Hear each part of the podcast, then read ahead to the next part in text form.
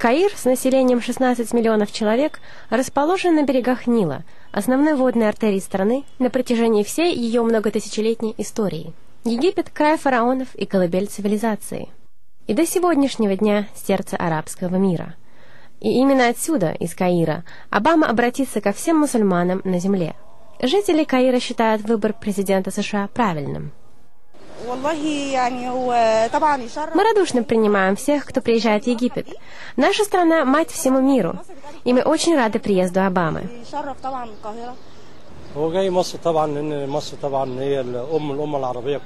Египет – мать всего арабского народа. Университет Аль-Асхар находится в Каире. Мы тепло приветствуем президента США. Обама может считать нашу страну своим домом. Выбор Египта был естественным для Обамы, считая социолог Американского университета в Каире Саид Садык.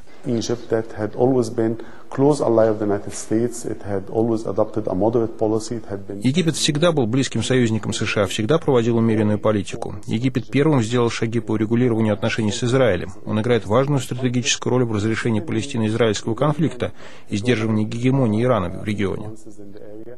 Кроме того, есть еще и стратегическая причина – Настоящие проблемы у Америки имеются в отношениях с мусульманами и арабами, а не с мусульманами Азии или других регионов мира.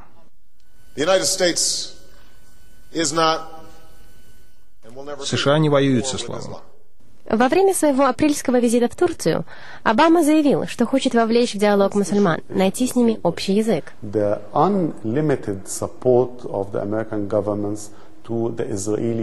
Первая проблема – палестинский вопрос, а именно неограниченная поддержка американским правительством экспансионистской политики Израиля.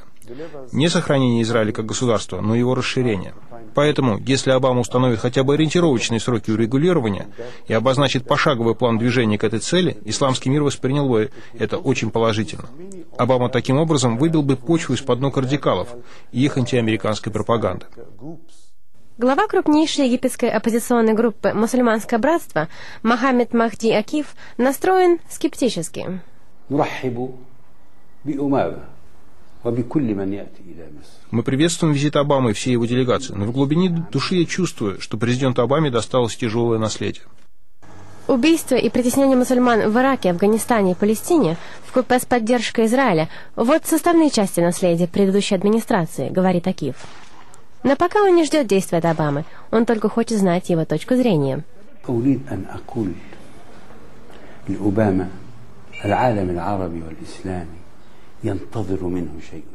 Арабы и мусульманы надеются, что позиция Обамы совместима с общими принципами цивилизованности, неприятием несправедливости, угнетения, диктатуры, коррупции, тирании в любом регионе мира. Но мусульмане хотят услышать больше, чем просто приятные речи, говорит Садык, будь то по поводу войны в Афганистане, израильско-палестинском конфликте или длительной поддержки автократов Вашингтоном. Должен быть представлен четкий план и сроки его реализации, и именно это станет ясным сигналом всему исламскому миру. Во всем мусульманском мире, и особенно здесь, на Ближнем Востоке, на США смотрят с подозрением – и то, что скажет Обама, будет внимательно выслушано. Однако еще более пристально на Ближнем Востоке будут следить за практическими шагами его администрации.